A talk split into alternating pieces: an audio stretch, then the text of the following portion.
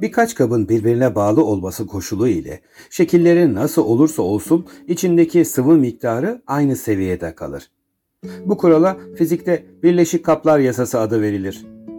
Bu kuralı aileye, mahalleye, köye, kasabaya, şehre, ülkeye, dine, sanata, örfe, adete, siyasete, kısaca bu yasayı metaforik olarak iletişimin ve ilişki ağının olduğu tüm topluluklara uygulamak mümkün gibi gözüküyor.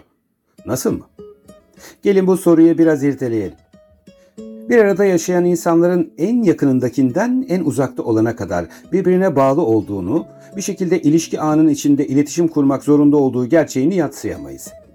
Bu ilişki çemberinin giderek büyüdüğünü de sanırım kimse reddedemez. Dolayısıyla tıpkı Birleşik Kaplar Yasası'nda birbirine bağlı şişeler gibi her birimiz de hemen hemen aynı şekilde birbirimize bağlıyız. Özellikle yukarıdan aşağıya dizayn edilen ülkelerde yani hiyerarşik statülerin olduğu ve tüm mevkilerin belli bir statükoya bağlı bulunduğu yönetimlerde insana dair tüm konularda eşit bir bakış açısı görülebilir.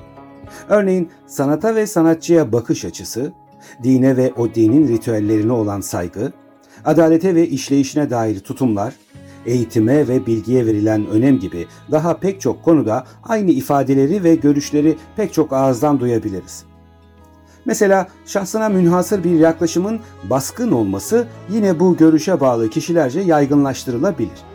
Adaletsizlik gibi, adil ve eşit olmama gibi kavramların dezenformatik düzeyde yayılması toplumsal olarak yine aynı seviyede adalet anlayışının kabul görmesine sebep olabilir.